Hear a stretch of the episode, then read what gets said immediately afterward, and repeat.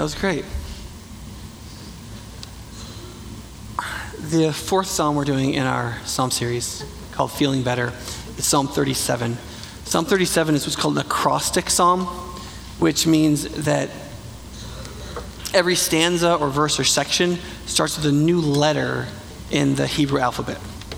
And the great thing about acrostic psalms is that they're a little bit longer and they don't just focus on just declaring a truth, but they actually they're, they're, they work through it. They seem to repeat, but they're they're trying to work in a truth. They're trying to burrow it into our hearts. They're, they're, it's a little like a solvent, trying to dissolve and break up some of the hard crust of our worldliness, our psychological fixations, our deepest temptations, right? And so the, qu- the question is, what is what human thing is this acrostic psalm spending this time going after? Uh, and the answer is that the majority of people who struggle with faith, whether they're religious, irreligious, or anti religious, one of the first things they'll say, either makes it hard or feels like it's impossible, is that the world does not appear to be governed by a person who is good at governing.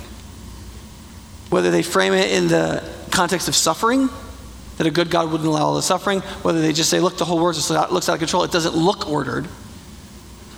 That, that's the objection. And um, though it's offered oftentimes philosophically or in a logical form, um, what this psalm reveals and argues is that it's not actually a logical argument.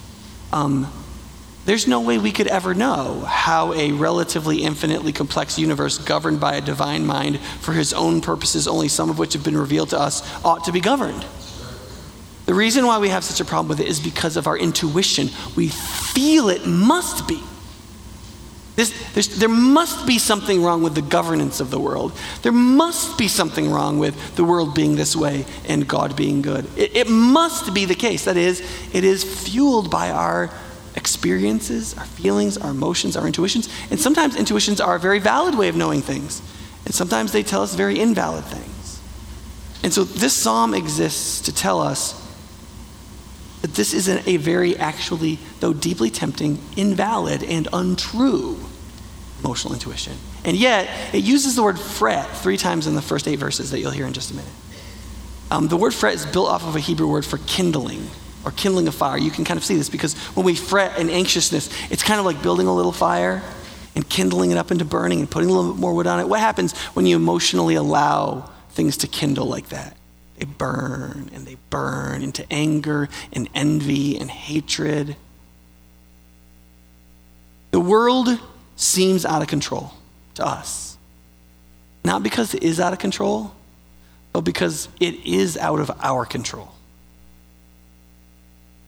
And we find ourselves, because of that, tempted towards all the gods of power and control, to grab power and control for ourselves so we can control our out of control lives, so we can keep bad things from happening to us and make good things happen to us, no matter what it takes. And the minute we will grab those idols, we become the kind of people who will do anything. And we go from the kind of people fretting about the evil in the world and we become the kind of people that this passage calls the wicked. We become the kind of people who actually perpetrate most of the evil we lament. So listen to those themes as you listen to Becca read this psalm.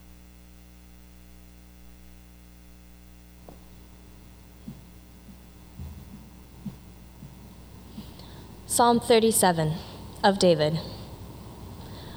Do not fret because of those who are evil, or be envious of those who do wrong. For like the grass, they will soon wither.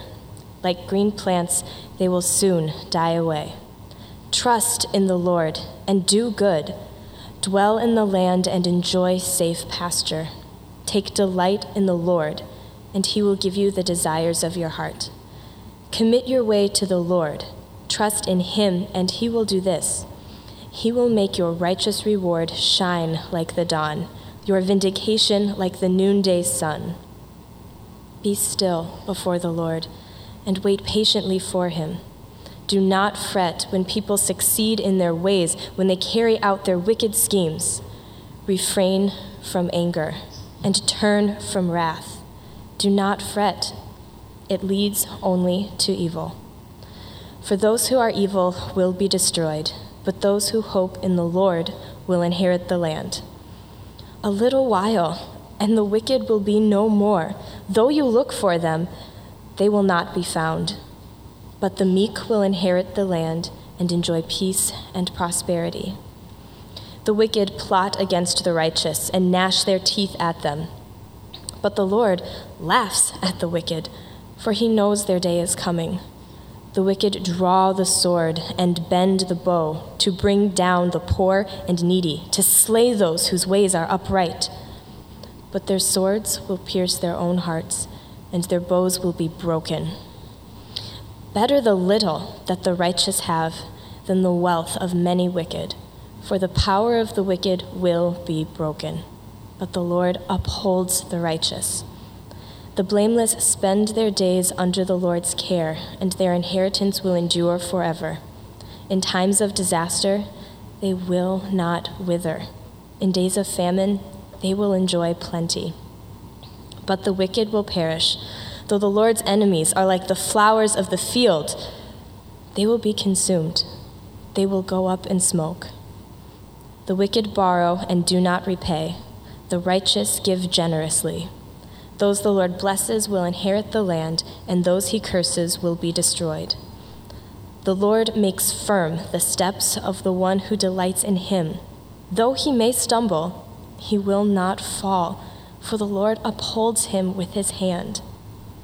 I was young, and now am old, yet I have never seen the righteous forsaken, or their children begging bread.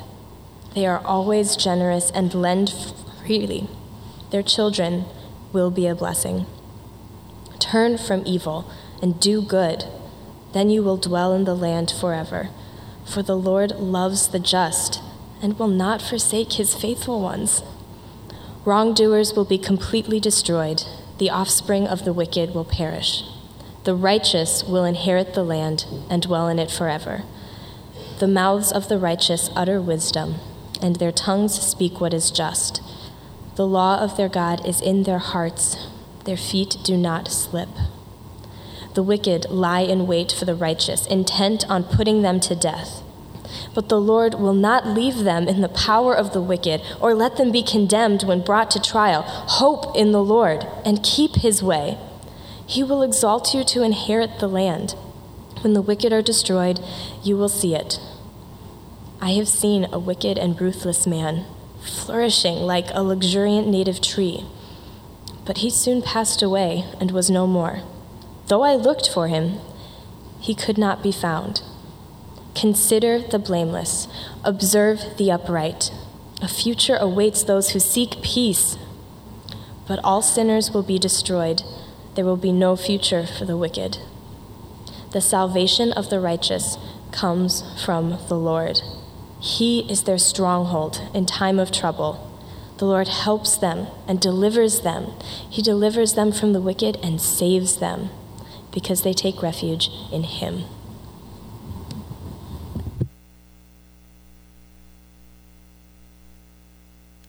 Thanks, Becca. I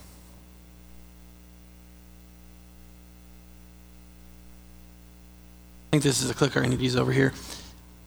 The, um, the main point of this psalm is pretty straightforward. What he wants to teach is in the first eight verses, and then the rest of the psalm, he kind of works out the basis of those things, right? And so the first basic idea is just simply don't allow yourself to fret over what you see in the world. That intuition, when you walk out in the world and things aren't the way they're supposed to be, whatever that means, and you get that feeling like they shouldn't have done this to me. It shouldn't be this way. Why is the world so full of this? You know, I'm young and older people won't take care of these problems. When did they sell out? And there's all these different logics and experiences and reasons why we start kindling up frustration and fretting about how the world is. And it tends to produce two emotions. It tends to produce the emotion of envy because we see other people who don't play by the rules doing fine and getting ahead. And we feel like playing by the rules, doing what God wants, trusting in God, trying to delight in Him is kind of it's like holding us back. Right? We, we just can't win by these playing the game this way, right? And the other is anger. Because what kind of God would ask us to play handicapped in this game, this way. And so we're envious of the wicked and we're angry towards God, and it's like a fire that we're kindling in our fretting. And it just burns bigger and it burns bigger and it burns bigger. And it cannot simply be contrasted by you coming to church and hear me saying sentences that, that claim the opposite. Emotion has to be met with emotion. Now, sometimes your emotion is built on confusion, and when somebody clarifies that, like it kind of it lets the air out of the emotion. But emotions like this, it, that's not how it goes. Emotions like this have to be met with their, their emotion bound up in the lie, And they have to be met with the truth bound up in passion to live by and to see the truth and to believe the truth. You've got to, you've got to fight through doubt. Doubt just doesn't lay down and die. It's just not the way the world is, it's not the way we function. And so, what this psalm does is it, it talks to us about how we feel and what this does in us, and it rehearses and it talks about the way the world is, and it goes over it, hopefully, until we feel something. And until that feeling can really combat the fire that is kindling in all the fretting and anger and envy that is naturally produced by our limited experience out there in the world. And then there's the positive of trust in the Lord and do good. Doing good in the context of the psalm is how you trust in the Lord. Don't envy the wicked and then copy them and become the perpetrator of the very thing you're fretting about. But trust God, and because of your trust in God, do good and delight yourself in God and in what He's doing and in the good He calls you to do. Right? Different places is trust in God, do good, take delight in the Lord, be still before the Lord, wait patiently for Him accept the modesty and poverty that you might experience in righteousness, even if you think by engaging in wickedness you could advance faster? And be generous and thankful towards God. Right? And so, how do you do this? Right? Obviously, the answer is always faith, and the object is always God and what God is like and what God has done.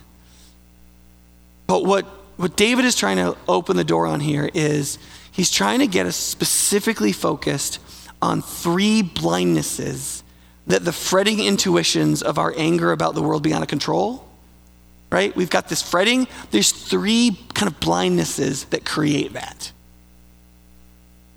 Can I bring that up further?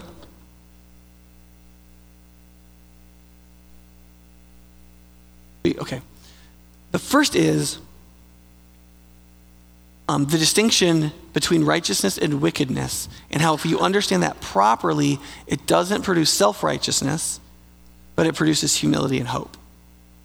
Now, in the Old Testament, when God was creating the people of Israel for himself and he gave them a law, one of the things that he demanded be true about them is that they learned how to distinguish things from each other, that everything in the world isn't the same and you actually can't understand what God is like in a sinful world, right? If God created the world good and sin has like chalked it full of curse and brokenness, and those are laid over each other in the experience and the reality that we live in, that's confusing. And unless God teaches us and we learn how to unentangle those two things to see what is God's good creation, see what is the brokenness of sin, we can't really understand how to live, how to feel, how to act, how to be. And so, what God is saying is one of the first steps is you've got to learn how to distinguish things rightly, right? And when you get to the book of Hebrews, there's this place where the author of Hebrews is talking about like really complex stuff. In fact, most people when they read if they read the whole New Testament, there's two books they say are the hardest to read, like just to understand, Romans and Hebrews. For a lot of people, Hebrews is the hardest. But he gets to chapter 5 and this is what the author of Hebrews says. You guys, it's like you still need milk and you're not even mature enough in the faith to have solid food yet.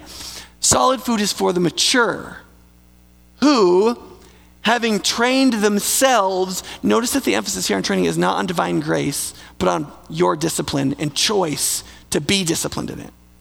Right? It's by grace, God helps you and His Spirit helps you become mature. But here the emphasis is on you have to graciously strive, right?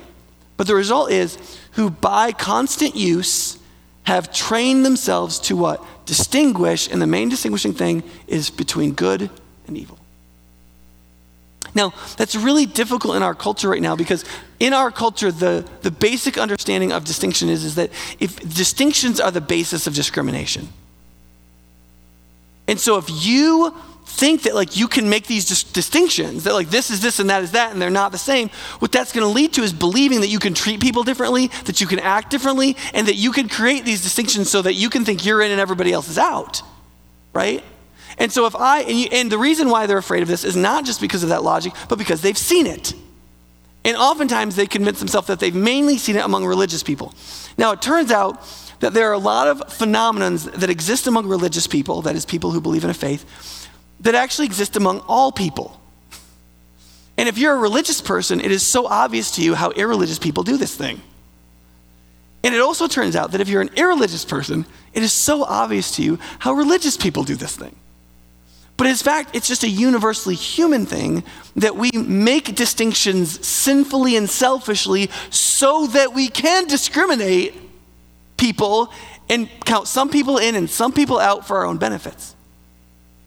The question is how do you solve this problem? This universal propensity of human beings to distinguish so that they can discriminate. And the biblical answer is this you learn the right distinctions. You don't pretend there aren't distinctions in the world. You don't pretend that men, men and women, you can't tell the difference between them. You don't pretend that, like, thievery. Uh, William F. Buckley Jr. had this great quote. He said, Listen, it will not do to say that a man who pushes an old woman in front of a bus and another man who pushes a woman out from in front of a bus are both the sort of men who push old ladies around.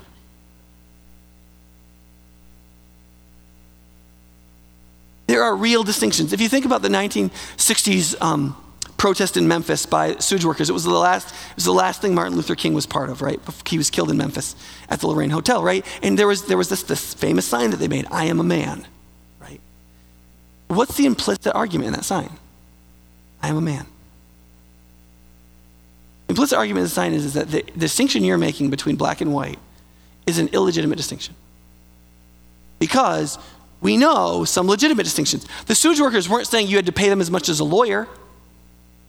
They were capable of realizing that those two people do different kinds of work. They have different kinds of schooling. They've done different kinds of things. They're probably going to get different kinds of salaries. But if you have a white sanitation worker and a black sanitation worker who do the same work the same way, the same level of skill, and you distinguish on the basis of their race, that is an illegitimate distinction. That is, wisdom should show us there is no way that you can just like back out of the moral responsibility of learning the right distinctions in the world. There's no easy answer to this. Relativism cannot save you from being hard minded and mature mentally, emotionally, and in your character. But if you do accept the reality that distinctions must be made, we can ha- make the right distinctions. And when we do, when God teaches us the right distinctions, many of our selfish, personalized, self righteous distinctions will be shown for what they are. And we'll be able to repent of them. It'll be great. The confusion, though, that this can lead to, though, is, is that once you realize that the entire Bible, but especially the Old Testament, and a lot in the Psalms, really focuses on one major distinction the distinction between the good and the evil, the wicked and the righteous. Now, we don't, in the, in the Christian church, we don't focus on this very much because we are used to laying it out in one of the categories of faith and redemption in the New Testament of that we're all sinners, right? We've all sinned and fall short of the glory of God, and God freely, by His grace, through the death of Christ, offers salvation to everybody who will believe, right? That's knocking down distinctions, right? We're all the same in sin. We're all offered salvation through Christ. Everyone can believe. God treats everybody the same without distinction in that sense. But all through the Bible, God is constantly saying that actually the most fundamental distinction that He believes in, besides the distinction of creator and creation, that we're not gods, and that only He is God.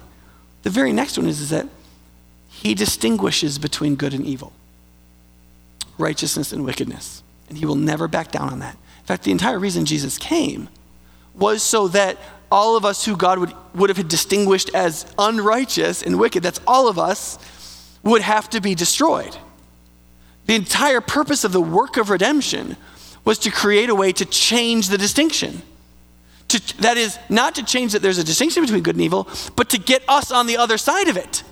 To get those who are distinguished by evil into the category by which we can be distinguished by uprightness or justice or goodness or righteousness. And in the, in the Old Testament, you didn't, you weren't counted righteous because you were a good person and so therefore God loved you. Every place in the New Testament that talks about how we're counted righteous or counted right is always connected directly to faith. It's always that faith produces faithfulness. Faithfulness to God always produces character, justice, uprightness, and what God calls righteousness, godliness. Always produces that. The New Testament is no different. The New Testament claims everywhere that all of us come to Jesus. Wicked is the day we were born. But when Christ saves us, we receive the Spirit, we're regenerate of heart, and God changes us through faith into faithfulness. In Romans 4, Paul says, How do we know that we're saved? Just by believing in Christ. That by believing in Christ, God credits righteousness us. He says, because that's how Abraham got saved on page 24 of the Old Testament. Abraham believed God and God credited it to him as righteousness. And then God spent like 30 years changing Abraham. Right? In Habakkuk, we talked about this last week, it says, The righteous will live by their goodness, right? No, right? No, right? Habakkuk, which gets quoted four or five times in the New Testament, says, The righteous person, how, how do they accomplish this? How do they live by righteousness? The righteous live by faith, it says. The Bible teaches from beginning to end that righteousness, real righteousness, is a necessary fruit of real spiritual life, and therefore real faith, where, and when God saves us in that real faith, always produces faithfulness, which always produces godliness. And in the Old Testament, God spends a specific amount of time showing us the differentiation between those two so we know how to make the distinction. So that when Christ comes in, so that first when we hear the law, we can be like, oh, I'm on the wrong team. Then, when Christ invites us to walk with Him in righteousness and to forgive us and to credit righteousness, we realize how much we need that, how much we want it. And then, when we walk with Christ, we know the path we're taking and we can follow Him in it. This distinction is incredibly important, and it is God's distinction, and He governs the entire creation by this distinction and by His goals wrapped up in this distinction. And you see, if you proceed in your feelings about the world and how it's governed on any other basis, if you think God should care about your happiness or your wealth or your health or your background or what family you were born into or your experience of your body or or whether or not your marriage worked out or how your kid like any of those things we fundamentally misunderstand the second most fundamental distinction that God made, makes in his governance of everything and so that blindness is going to lead us to be very upset at him. It's going to lead us to envy others who seem like they're having an easier time, and it's going to lead that's going to lead us to be all the more angry towards the God that we think is making us play handicapped when he's not. The way he's governing the world is for your eternal good. Okay, the second thing is is that God's deeper wisdom through that we need to see God's deeper wisdom through the apparent foolishness of his governance. I, I realize and I agree that from my personal experience of me existing in my five senses in this temporal moment, that if I looked out there, listen to me, I'll, let me be just really honest with you for a minute, okay? Because I know you agree with me on this to your own eternal shame. And let's just be honest, okay? Most of us have either a moment or many moments in our life where we do believe, whether we're willing to even say it in our internal voice or not, that if I was omnipotent and omniscient, I had all power and I knew everything that was happening, I could govern the world better than this. Right? Anytime you say, God, why? That's what you're saying. I disagree. I believe that if I had all power and all knowledge, with my level of intelligence and my set of values, I could govern the world better than this.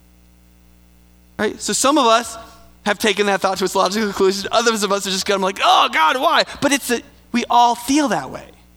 Because the way God governs the world is apparent foolishness. We would never govern the world like this. Well, the reasons why in Isaiah 55, when God talks about how he governs salvation, he ends the section by saying, My ways are not your ways, and my thoughts are not your thoughts. As high as the heaven above the earth, the heavens are above the earth, so are my ways higher than your ways. Like we, we print that out and put it on a refrigerator. God's basically telling us about how idiotic we are, right? Which is really good for us and freeing and produces humility and hope, right? Now, there's this verse in this passage that you may have picked out because it offends many of our modern political and educational sensibilities, where David says, I was young and now I'm old, yet I have never seen the righteous forsaken or the children or their children begging bread. They are always generous and lend freely. Their children will be blessed. Now, we see that and that is an extraordinarily offensive distinction within the culture in which we live in. And to the extent to which that culture has affected our outlook, that statement will be offensive, okay? And that's why I think God had it put in His Word. Because our natural inclination is to say, no, there's too many variables. Like, I know really good people who are having a really hard time, and like, uh, like I just don't agree with that. Like that prosperity or security or having enough to eat, having your kids turn out well, blah, blah, blah. That is, there's a lot of luck in that. Like you can't, you just can't say, right? Now, the problem is that's what it does say. David is an older man. He's been governing a country for 30 or 40 years. He says, he puts this in the song, and he wants it to affect us. And he goes, Listen, I've been a king for a long time. And I've looked around and I've observed life. I will tell you, as a wisdom statement, not literally 100%, but the, but the exceedingly vast majority of the time, the righteous are not forsaken. Their children don't beg bread. They do well. Now, is that a biblical prosperity gospel? It's not really. Not really. Here's what we don't want to believe we don't want to believe that most of the misery that we endure is our fault. We just don't want to believe that. Or somebody else's fault, very close to us. I mean, I remember when I first got here, there was um, a guy going to the church at the time named Murley, and everybody said Murley was this fantastic guy. And Murley is a fantastic guy. And he got this just like this weird lymphoma, and then the, he, he got treated at a part of our medicine in America that's socialized that didn't go very well. And then he just d- declined precipitously, and he just had a really, really hard time. Um, but I've been a pastor for 15 years now. I can't, it's probably more than. I don't, I don't remember what it's 15 plus. I have counseled hundreds of people. Okay? Hundreds of people. And I can count on one hand the number of people who were in troubles of various kinds who did not contribute very significantly to their troubles. Every once in a while. And most people will admit it. And in order to actually grow out of it, you have to admit it.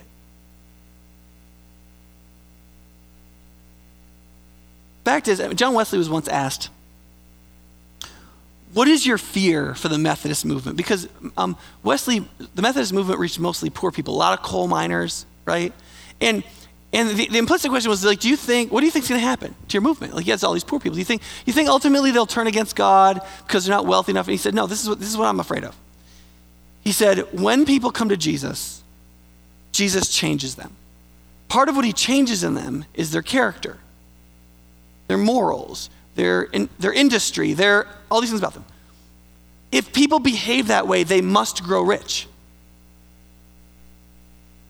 When they grow rich, they will have something other to trust in besides God. And my fear is, is that many of them will. And he said, and that's why I preach generosity. And you'll notice in this psalm, generosity among the righteous is mentioned a number of times. Because Wesley said, taking wealth to yourself and not being generous is like heaping burning coals into your lap. Fire does stuff. take the coals and give it to somebody else that needs fire. Don't put it on your lap. Because you need to keep yourself in a place where you need to continue to have faith in God. And if you're in a place where you don't believe God at all for your provision, that's a really dangerous place to be. King Agur said, Give me neither poverty nor riches, so I don't grow proud, so I don't fall into theft and dishonor you. Or say, Who is God? Let me give you an example of this from economics. In our present world, popular economics, the way people think about wealth, is they think that these four things are essentially what wealth is made up of legal wealth, that I have my rights, technological wealth, I have this stuff that helps me do things phones, cars, right? Silk shirts. Liquid wealth, which is like just money, right? And then we talk a lot about this now, especially in places like Madison. Privilege, like just gifts and, and, and stuff you have just because you're you and you don't have any control over, but it's, it's, it's real asset, right? That's all real stuff. There's, however, one of the things that's, that's specifically true about all four of those things is that they're not really enduring. Thousands of years ago, and for all of human time, what most people understood human wealth was was two things. The first is what you can do, which economists now call human capital. People used to call it character. And secondly, who trusts you and you trust, and who you are there for and they're there for you, which people used to call family and friendship, but now we call social capital. Right? It's a little embarrassing when you explain all these things away in modernity as though they mean nothing, and then later, through scientific research, you realize that they're all true, but it's too embarrassing to go back to what we called them for 5,000 years. And so we don't call, you know, we call self control and perseverance executive function now. Isn't that cute? But all of these things actually, in fact, there, there, a number of economists have estimated how much of anybody's wealth are in these different things. And a number of the estimates put the amount of actual capital at 80% for one of these categories. That of all your wealth, 80% for the average person is in one of these categories. You know what it is? Human capital. What you can do. Now, there could be a lot of reasons why you have the level of human capital that you have. And some of that may have to do with your past and your privilege and what money you had and so on, right? I have degrees that I paid a lot of money for, right? We turned liquid cap, but, but here's the thing. I counted it as worth it to turn that liquid capital into human capital because human capital is more valuable. Right? I paid years of my life for it because it's more valuable.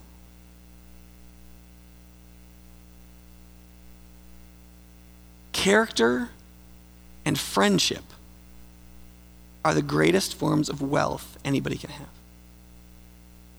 And it's one of the reasons why it's such a travesty and violence against the poor for the wealthy for wealthy people to demand that everybody has the right to live prof- profligately. That we shouldn't say things like don't commit adultery and don't fornicate and tell the truth and don't gossip and all those things of character because the people who do that have millions in liquid capital waiting around to deal with the shattering of their lives. And the poor don't. The only wealth they've got is human capital and social capital. And when you deconstruct morality and character, and you deconstruct the bonds of family, and you deconstruct the bonds of friendship, you rob the majority of the population of the planet and people, all people, of most of the wealth they can have by destroying the capacity. But there's one thing that gives it there's one thing that gives real wealth freely more than anything else can give it, more than any college can ever give it, more than any inheritance can ever give it, and it is actually godliness. It is the gift God naturally gives to any who by faith will trust him and walk with him into faithfulness. He will change you. You know why a lot of people can't get jobs? Nobody will trust them. Nobody trusts them. They don't show up. They know what they're supposed to do. They waste their money. They don't have the character that when a bad thing happens to not do another bad thing. You know what happens? You know what I say about, about 15% of the time when I'm counseling people whose lives are just in a death spiral? So my main counseling for that day is just stop doing stuff. Because what happens when you don't have perseverance and self control? When something bad happens, what do you do? You do something bad. you try to fix it with something that's more worshipful of the idols of control and power. And it usually just goes much worse.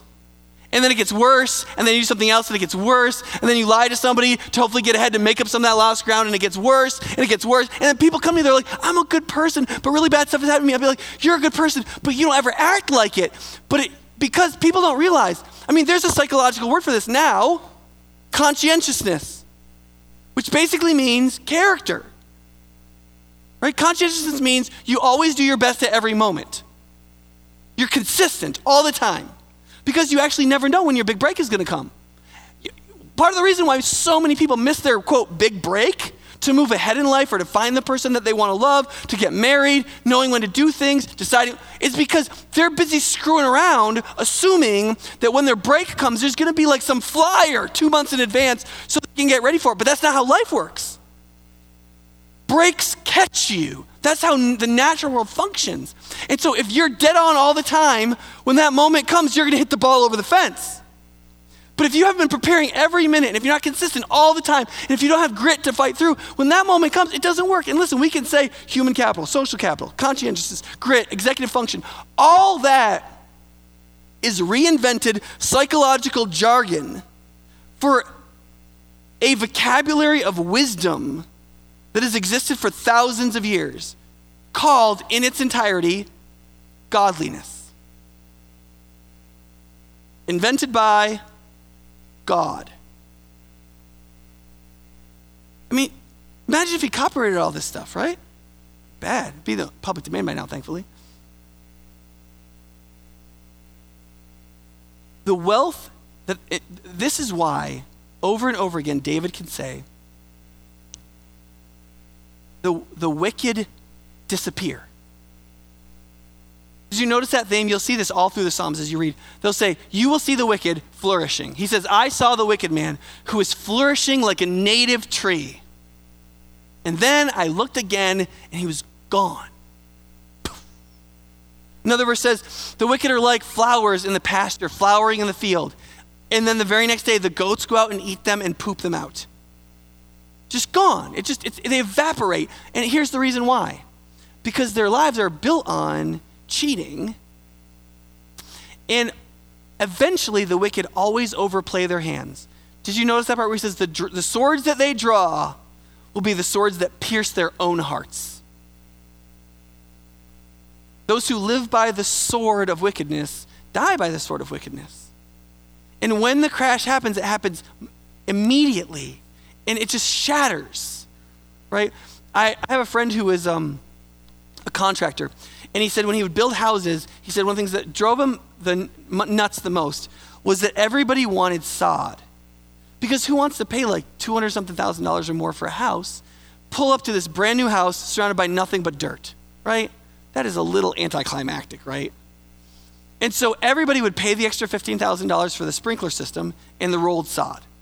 He said the reason that drove him nuts is you'd go back to the neighborhood like three years later when there'd been a two month drought, and you'd, you'd drive through the neighborhoods and everybody had these like these yellow patches or their whole yard was dead or right or it was like turned up or torn up. And he said the, the problem is when you when you cut grass into sod you cut off the depth of its root but you lay it down whole so it looks great but when, you, when, you, when the sprinklers throw out water, they don't throw out much because nobody wants to pay that much in their water bill.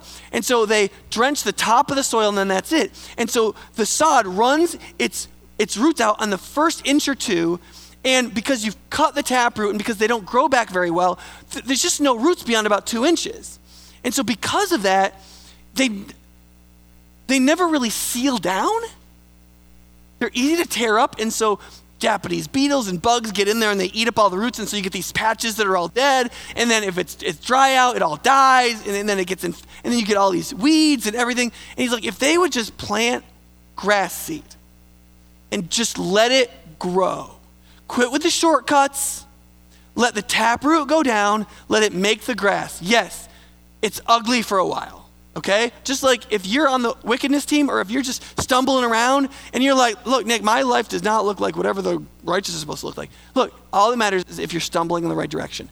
Let give it time for the taproot of Christ to go down in your life and it will produce the foliage. You just got to wait for it. You got to work at it. You have to, with constant use and training, teach yourself in Christ to distinguish between good and evil and then to live according to it, right? Faith. But if you, if you plant the seed, what happens is if you have two months of drought, three months of drought, this, the, the roots are deep. And you see, so when, when, when people are righteous and something happens to them, what happens? See when, the, when something happens to the wicked when they when they spend all their money or they lose their job or they overplay their hand or something that they said off stage got recorded because the microphone was still on or some foreign country hacked their email address right? What, what happens is, is that for the wicked people are like you know they have that coming. Like I, I hated that guy. But you see when that happens to the righteous you know what people do? You can live in my house if you don't if you lose your house. Can i get you through can we help you? Hey, I know some guy that would love to hire a person like you. That's what happens. And they just end up on their feet. It's the weirdest thing. But you see, in a world with so little character, so little character, a 100% trustworthy, hardworking, does everything as unto the Lord, full of cheerfulness, willing to overlook insults, humble but inquisitive, learning every day, fascinated at everything in God's world, willing to do menial jobs because all work is worth doing. That person doesn't struggle to find a door to open for them. They just don't. People are looking for that person because they're so rare.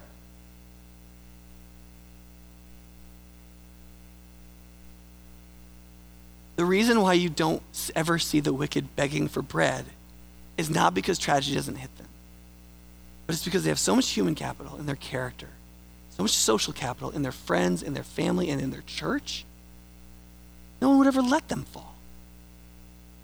They're too valuable in the first place, and they're too loved in the second place. But if you live a life of utilitarian friendships and lying to get yourself ahead and gossiping to move around and playing all the angles and not remembering what lie you told where, you live that kind of life to eke ahead and just. Not only is your heart going to be full of envy and anger, but you're going to. You're going to be roundly hated, and nobody's going to trust you. In the whole world, in all things wholesome, in everything that's wholesome, the world functions on trust. And trust functions on character and there is no other way around it. Now, the reason why this is important is because, the, because God has intentionally created the world to show us this. Right? God, God does actively function on a different time scale, but he also functions for very different ends. And the way he governs the world in that way is actually kind of astounding right? He talks about how the wicked disappear and how those who draw their swords will die on them and how he works in those ways. But, but what he also what he, what he shows is this, and, and this is from a book by Jonathan Edwards called um, The Nature of True Virtue. It has a longer 18th century title, but that's, the, that's what it gets called these days. The Nature of True Virtue. And he says this. He says, We have problems with the way God governs the world. The world. But if God's intention is ultimate and eternal perfect love. Freely given and received by truly virtuous beings. Redeemed in Christ, reformed in the Spirit, prepared for that kind of eternity, formed and forged in pain and struggle to eternally forge faith and hope, and so therefore to eternally create an effluence of love. He has so ordered this world so that the truth and what is good actually produces much goodness. And wickedness isn't as bad as it could be. Uh, Edwards refers to this as common virtue. So, for example, we can, we can all be wicked, right? But at some point, you're going to be a little too arrogant that I, and I know if I let you get off that way, uh, it's going to be bad for all of us, so we're going to nail you back down, right? And if I let you be this quite this greedy, we're all going to kind of gang up on you, right? It's, it's politics, basically, right?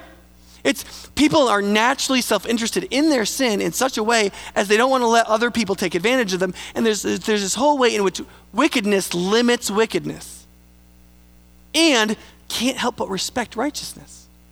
Can't tell you how many wicked bosses hire as many righteous employees as they possibly can. They're stupid spiritually, but they're smart economically. You see, God can, has so ordered the fallenness of this world so as to not be as bad as it could be, to produce all possible human goods, because in, even in this world, we have access to joy and pleasure. We have access to what we need to be transformed in the gospel.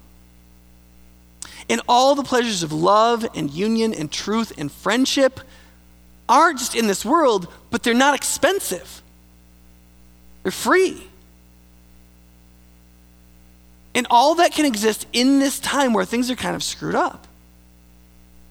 Yet God has so ordered it that righteousness can be maximized, wickedness won't go its full way, and that these things are kind of leaned up against each other in such a way of creativity so that God can accomplish his maximal work of transformation, his maximal work of invitation for people to come in, and he can also allow wickedness to produce its own fruit so that we could see it and we could learn what the truth is and what lies are, he can speak and show himself in that world and call people out and all do all of this at the same time to serve his eternal purpose of salvation and of true virtue and of ultimate redemption.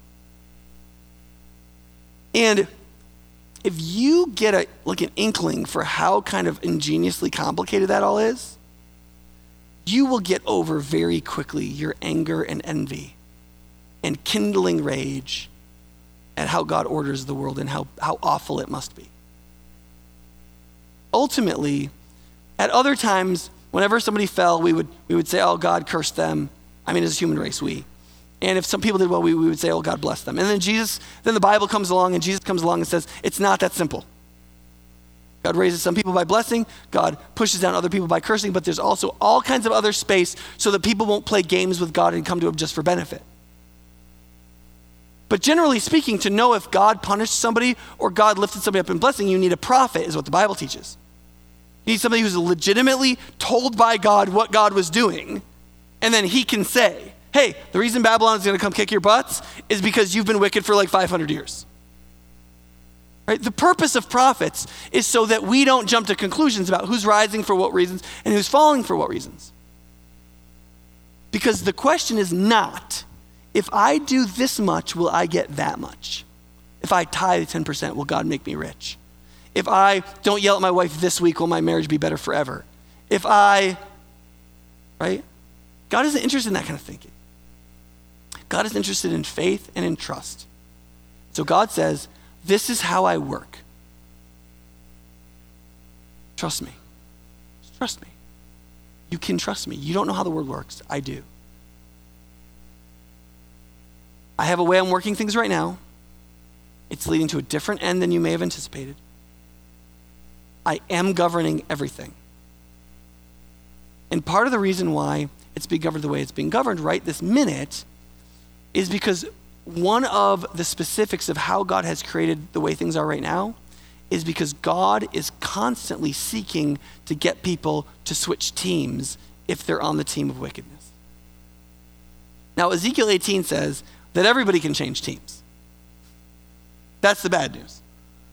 The good news is, is that at any moment, any person who's been walking with the wicked, who has been grasping the idols of control and power, anybody who's allowed their hearts to be kindled up with the anger and the envy and the fretting of being angry at God for how he does or doesn't govern the world, Anybody who was raised with very little of the capital that would lead to good human and social capital, and you just feel a poverty of spirit all over your life. Anybody who is full of intellectual smugness about being so sure that the syllogism of if God is all good and if God is all knowing, then there can't be evil, there's evil, so therefore one of these two things is false, therefore the Christian God can't be true. If you realize how infantile a logic that is, God is offering team switch by faith. You don't have to earn your way off the evil team onto the good team. Doesn't work that way. Isaiah 55, come all who are thirsty. Come all who are hungry, and I will give you freely. Right? Verse 8 says, Come all who are wicked to the Lord because he will freely pardon. In Ezekiel 18, he says, if a, he says, if a wicked man, though if, if he were wicked for long years, turns from his wicked ways and comes to me and does what is right, I will forget what he has done before. See, that's not earning your salvation. That's not works. Saying that the man had to actually be honest about his turning and then do good works doesn't earn him anything. It just shows that he's being honest. It just shows his faith is real. And then God atones. He forgets. He pardons. And he can do it. He can do it because there was one righteous who should have never begged for anything that all the swords were drawn against, that all the evil was done against, and that God did not uphold. Because he was not the one promised blessing if he'd be righteous. He was the one promised that he would be the atonement for all who would ever believe and come to God, so that they could be counted righteous and transformed into someone who is like Christ and therefore godly and can be referred to meaningfully as righteous but never in a way that would create any kind of smugness. Because all the righteousness we could ever possess is still going to be by grace. It's still going to be a free gift. It's still going to be the work of God's Spirit, the, the manifestation of His providence, the gift of His generosity. But that does not take away from the fact that you can live a righteous life. You can be godly. You never have to sin and know you're sinning again the rest of your life. That doesn't mean if you do, you're back on the wicked team. We're going to stumble a lot in the way forward. But what it means is don't let people intimidate you into believing that everybody's the same. God's most fundamental distinction is that that is not true. We are not like God. There is a distinction between the creator and the creation. And people are not all the same. When it comes to their race before God, they're all the same. When it comes to their sex before God, they're all the same. When it comes to their possessed sexual orientation? All the same. When it comes to their wealth, their age, go through a lot of things, they're all the same. And all of those fake distinctions are shown to be fake on the basis of one distinction that God demands that we acknowledge that there is a distinction between those who will trust and delight in God celebrate his good governance, and to live in accord as a magistrate of his good governance. We all work for the government if we believe in Jesus. We're all government employees. And because of that, we live like him, we act like him, we seek to be conformed to be in his image. And yes, it takes, it takes maturity and growth and help and grace and the Spirit's work Second Peter says we've been given everything we need for what? Godliness. And so, yeah, we ever have to be vigilant about being humble. But don't let anybody ever lower the standard of what you can be in Christ. You can be what the Bible called an oak of righteousness. You can be what they called Gladys Aylward, Ai which was Buddhist for the righteous one. You know who she was? She was a British charwoman that China Inland Mission wouldn't even let into missions. But because there was this really old lady running an inn, she bought a fur coat and took a train across Russia to serve this 80 year old lady by cleaning bathrooms and stuff. And then the old lady died, and she became, God made her, Ai-weh-deh, the righteous one such that the Chinese people, after the Boxer Rebellion, buried her facing China on the coast of Taiwan because she loved that country so much and because they saw every act that she did for their good. From stepping in as a white woman into a prison riot to traveling all over the provinces to stop foot binding to leading something like 200 Chinese orphan children across a few hundred miles so that when the Baptist doctors finally found her, they said, they said she should have been dead five times over because of all the cases of, of pneumonia and all the other stuff. They should have long killed her. She wasn't smarter than you. She wasn't anything more than anybody else. She trusted in God and she delighted in God, and she wasn't angry because God didn't give her a husband, and she wasn't angry because she was lower class, and she wasn't angry because the ministry people didn't give her the right hand of fellowship, and she wasn't angry because of any of that stuff. She didn't let it kindle rage and anger and envy. She poured out her heart before God that she believed in Christ, demonstrated his beautiful governance of all things, and she gave herself to him. And everybody who didn't even believe in her faith acknowledged one thing that there was a distinction between her and many other people. She was the righteous one. There's, there's nothing between us and that for our own life than our own fretting, our own rage, our own envy.